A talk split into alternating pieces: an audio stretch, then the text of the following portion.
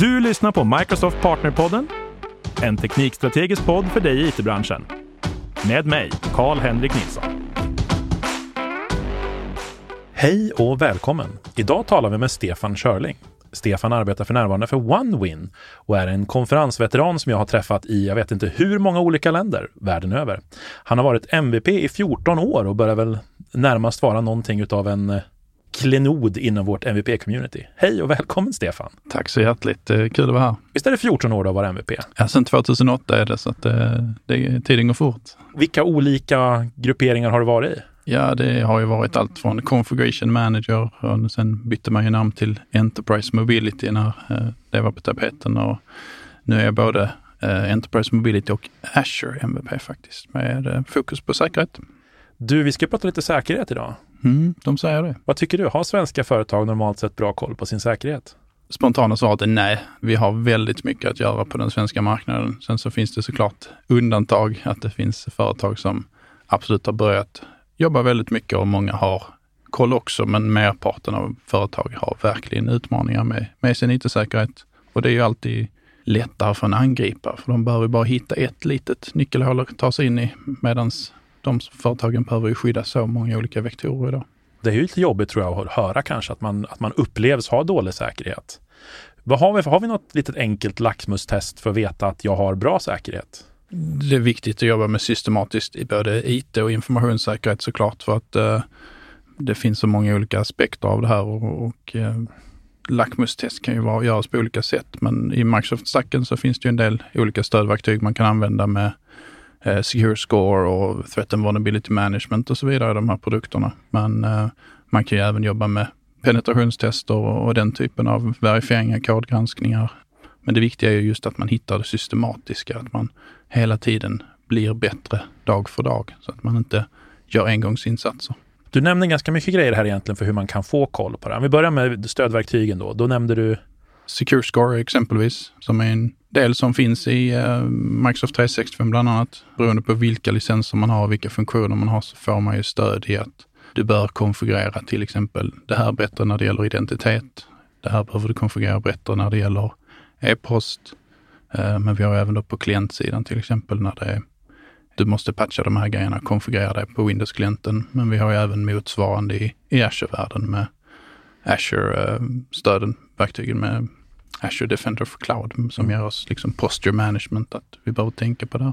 Ja, det är allt från login till slå av RDP, slå på HTTPS. Exakt, exakt. Checka inte in din connection string. Ja, jag vet inte, det är massor. Ja, nej, inga open storage buckets och så vidare. Men jag vet att vi pratat om det här tidigare när vi hade så här, vi satt och snackade om det här. Och det är ju, du sa att det viktiga också är att man har någon som tittar på de här verktygen. För det är inte nog med att bara köpa grejerna, utan man måste ju faktiskt kolla på det. Nej, så är det ju verkligen. Eh, det är superviktigt att man faktiskt arbetar aktivt med det här. För att bara för att du köper stödverktygen så löser inte säkerheten sig själv. Eh, det gäller både liksom konfigurationsmässigt och posture management. Och där är det ju superviktigt att de som administrerar eller utvecklar får till sig de här förbättringsgrejerna som man kan konfigurera. Men när det gäller själva hotövervakning eller threat protection som man kan säga då, då är det superviktigt att man har någon som faktiskt tittar på de här verktygen, övervakar dem, monitorerar dem och helst då inte 8 till 17 utan faktiskt 24-7 för att när vi går hem klockan 17 så går ju nästa skift på av angripare de jobbar ju när vi har gått hem, så att det behöver verkligen ha någon som sitter 24-7, övervakar det här. Eh, och även på helger såklart. Jag tror att det kan vara en utmaning för ganska många bolag att sätta upp. Hur brukar man normalt sett sätta upp sådana grejer? Är du ett större företag så har du kanske ofta resurser och kapacitet till det. Så att, eh, för det går åt väldigt mycket personal. Det går åt väldigt mycket resurser för att bemanna bara 24-7. Så de allra flesta köper det här som tjänst idag av ett säkerhetsbolag som har fokus på de här områdena. Ibland kallas det SOC, ibland kallas det MDR och så vidare. Så att, eh, eh, och det sker väldigt mycket just på att man transitionerar från en traditionell SOC, Security Operations Center, till MDR som då är Managed Detection and Response. Där man faktiskt tar ett, ett respons också, att man svarar på hotet och inte bara konstaterar att nu har någonting hänt. Utan vi behöver faktiskt blockera och stoppa hotet så tidigt som möjligt för att Idag går det så himla snabbt från att angriparna kommer in. Det finns ju statistik på den snabbaste takeovern ner på 18 minuter från att man har kommit in i miljön till att man tagit över hela infrastrukturen eller hela ADET eller domain compromise. Men då måste man ju ha haft en jätteosäker intern miljö, eller? Det finns såklart många olika förutsättningar för det där, men eh, det är ofta där det brister. Man har någon enkel sårbarhet och så har man någon konfigurationsmiss. Att man behöver verkligen jobba med det här med säkerhet i olika lager. Det är traditionella löken med olika lager av säkerhet det gäller ju fortfarande. Ja, och proaktiviteten. Jag vet att vi, det låter på dig i alla fall tycker jag som att det är ju extremt, extremt viktigt att man är proaktiv i det här. Nej men verkligen så är det. Och även då underhåller och sköter om sina saker för att uh, vi har hela med, saker med livscykelhantering, att vi faktiskt behöver hålla våra system uppdaterade. Vi kan inte ligga kvar på gamla Windows-servrar, vi kan inte ligga kvar på gamla Windows-versioner, utan operativsystemen, om det är Mac eller Linux eller annat, hela livscykeln behöver fungera på operativsystemsidan, men även på applikationssidan. För att idag har ju hoten transitionerat till att primärt komma in från kanske phishing-kampanjer, få eh, tag i lite credentials för några användare, till att mer bli att man utnyttjar sårbarheter i, i mjukvaror och infrastruktur. Att man håller sina brandväggar uppdaterade, håller sina klienter och, och servrar i, i, i schack helt enkelt. Det är det absolut det viktigaste idag. Det är inte intressant att ta upp det, för att ALM-verktygen har ju liksom gett oss mycket större säkerhet i och med att vi kan låsa ut användare från stora delar av produktionsmiljöerna. Samtidigt som vi drar hem automatiskt nya containers, vi drar hem tredjepartsbibliotek. Vi öppnar också på ett sätt upp oss för andra attacker antar jag. Såklart så är det ju. Idag tittar vi ofta på supply chain också, där man tar till och med över mjukvaruutvecklingsleverantören och kan man ju ställa sig frågan hur sköter du din utveckling? Var checkar du in kod? Är det samma dator du kollar Aftonbladet med som du checkar in i Visual Studio Code? Eller du har liksom en säker eh, utvecklingsstation som du jobbar mot remote till exempel, i, som kör Azure Virtual Desktop eller något annat där man då kan säkra upp själva utvecklingsmiljön. För att det kan ju hända att det kommer in någonting, eh, att man tar över en utvecklares dator istället. Det är en fråga jag möter ganska ofta när de säger att ja, men om jag kör Windows 365, då, alltså en virtuell maskin eller en virtuell arbetsdator, är det säkrare om jag ändå använder den vanliga datorn som jag surfar på? Det måste det väl ändå vara, eller? Absolut blir det så. Du kan ju skydda autentiseringen för att ta dig in på, på ett annat sätt. Så att, eh, viktigt är att hålla isär de här. Det är samma när du jobbar med administration i traditionell infrastruktur, att du har en separat administrationsdator så du inte kör dina Exchange Partial-kommando på din vanliga dator som du läser e-post och, och läser på internet med, utan du har en separat antingen jump host eller då en PAV eller SAV som Privileged Access Workstation. Eller. Nu vet jag att det finns en grupp av systemutvecklare som lyssnar på det du säger nu, som skriker rakt in i en, jag vet inte om de står på bussen eller vad de gör, men det här är ju väldigt jobbigt att höra.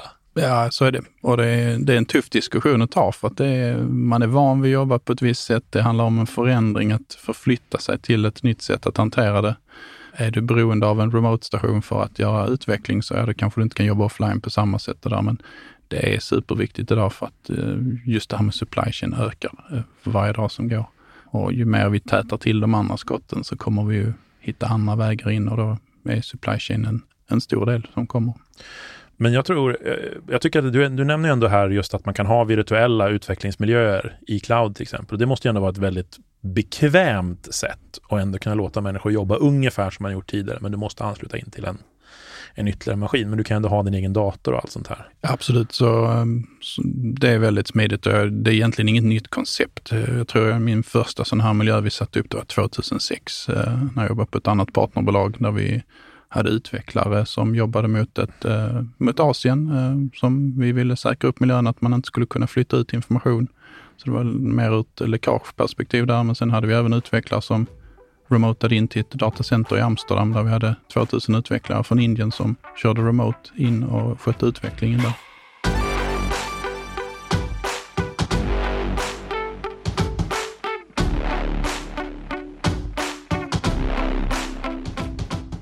Men om vi tänker att vi har ett generellt mjukvaruutvecklingsföretag, vi kanske bygger lite IP, antingen åt oss själva eller åt kunder, och du skulle få sätta upp en säker svit av, eh, av produkter. Hur skulle du börja bygga den, den miljön, så att säga? Vad skulle den innehålla för någonting?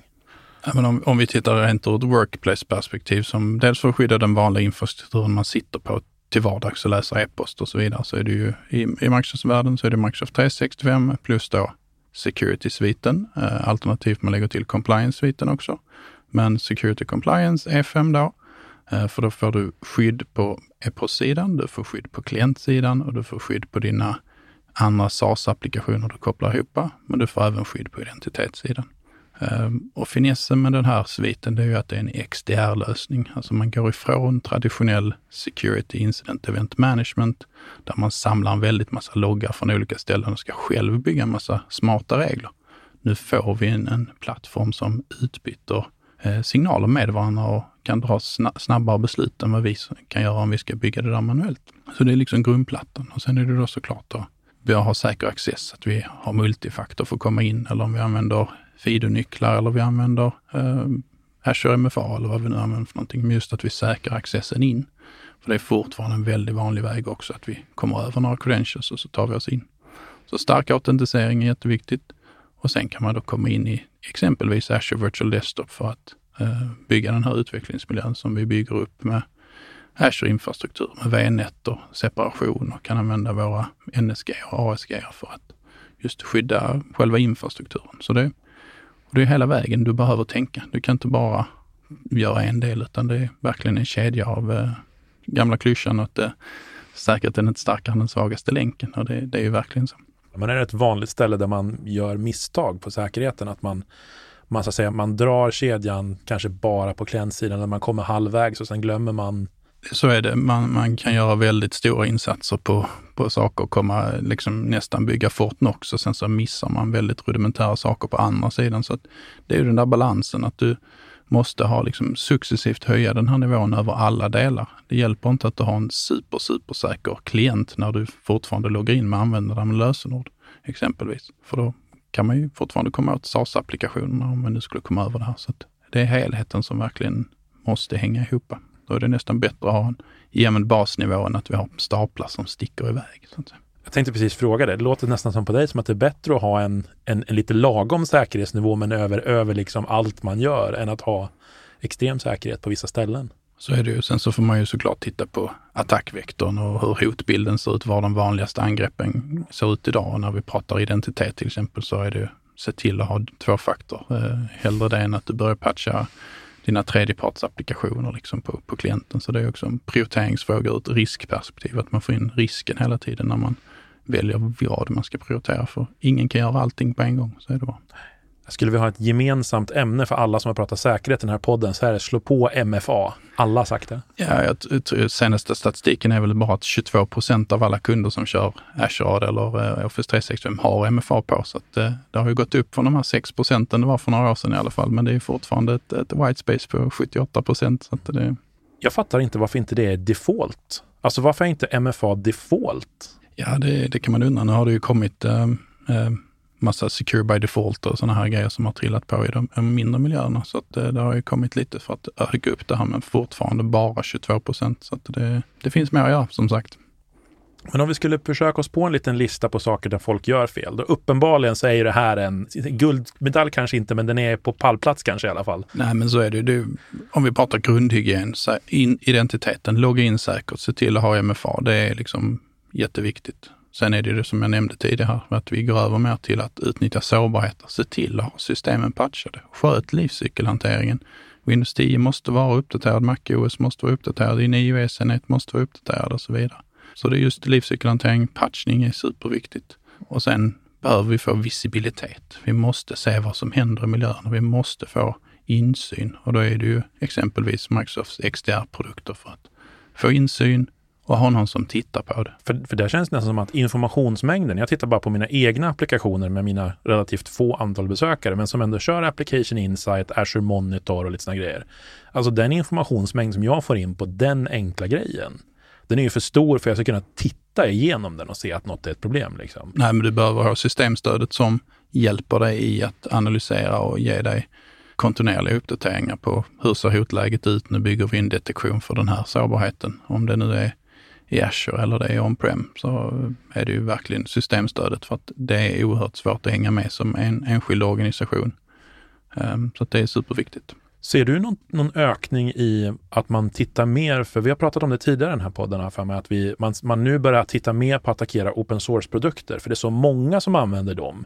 Så att hittar du ett säkerhetshål där, då har du öppnat upp en, en mycket större möjlighet till kunder eller vad man ska kalla det för, för, för den typen av värld. Ja, men så är det ju såklart. Jag har ju ingen statistik på det, men vi har ju Log4j här som var eh, högaktuellt i december, ehm, som var ett eh, bibliotek som väldigt, väldigt många använde eh, och finns fortfarande väldigt mycket sårbarheter där ute. Jobbar du med utveckling så är det ju superviktigt att ha koll på vilka bibliotek väver du in i dina produkter? Vilka beroenden bygger du? Hur ser, om den här skulle få en sårbarhet, hur påverkar det min applikation? Och för de som installerar vanliga applikationer och kravställer är det ju superviktigt att veta vad det är man faktiskt stoppar in och, och tänker på och behöver ha en sårbarhetshanteringsmotor för att analysera vad vi faktiskt har för sårbarhet. Ja, Log4j var ju ett problem för det drabbar ju många. Jag jobbar ju mycket i IoT-sektorn förut. Så det drabbar ju många av mina gamla kollegor och jag måste säga att jag tror att det är ganska, måste kännas rätt pinsamt. Hej, förlåt, men din brödrost, den behöver en säkerhetsuppdatering. Jag menar liksom, hallå? Ja, nej, men det är ju bara att titta på allt man har hemma. Det, det kommer uppdateringar stup i kvarten, så det är väl samtidigt någonting för, vi får vänja oss vid. Men under Log4j så var det också så att det uppdagades väldigt många som inte var sårbara för att man till och med körde en Log4j version 1. Så att man hade ens inte skött sin livscykelhantering. Så att, men då fanns det ju andra sårbarheter, sårbarheter i den såklart. Men, eh, Vad är det man kallar det? Failing into success? Ja, det finns väl en definition för det. Du, vi börjar, vi börjar komma till, eh, till slutet av vår session här. Vi ska runda av lite grann. Vi har gått igenom lite hygien, vi har gått igenom lite så här best practices, vad man oftast gör fel. Om du skulle få ge någon så här som lyssnar på det här och ändå jobbar med IT-säkerhet eller som kanske har en gnagande känsla av att de inte har alla, allting koll. Vad skulle du säga att man ska börja med direkt när man hör det här? Nej, men har ni inte MFA på så slå på det såklart. Men annars är det börja använda Secure Score till exempel för att se vad finns det för någonting jag systematiskt kan jobba med där för att få en snabb blick. Det finns enkla, lätta saker där. Sen så är det ju såklart inte en heltäckande lösning, men gå in där och titta. Hur ser läget ut? Det finns ju trender du kan följa, att du faktiskt dedikerar tid till att avsätta för att göra det här. Eh, ha veckovis, eh, månadsvis uppföljning, följ upp läget och gör systematiska små förbättringar hela tiden. Och se till att få bättre visibilitet. Se till att ni får insyn i det som sker i era miljöer. Om det är med FM-sviten eller det är med Azure Defender for Cloud eller Azure Defender for IT eller vad det nu är för någonting. Insyn är superviktigt beroende på var ni har er, era komponenter och era applikationer. Kloka ord. Stort tack för att du tog dig tid att komma hit, Stefan. Tack så mycket. Det var jättekul att komma hit. Tack. Du har lyssnat på Microsoft Partnerpodden med mig, Karl-Henrik Nilsson. Som vanligt hittar du information och resurser på aka.ms partnerpodden.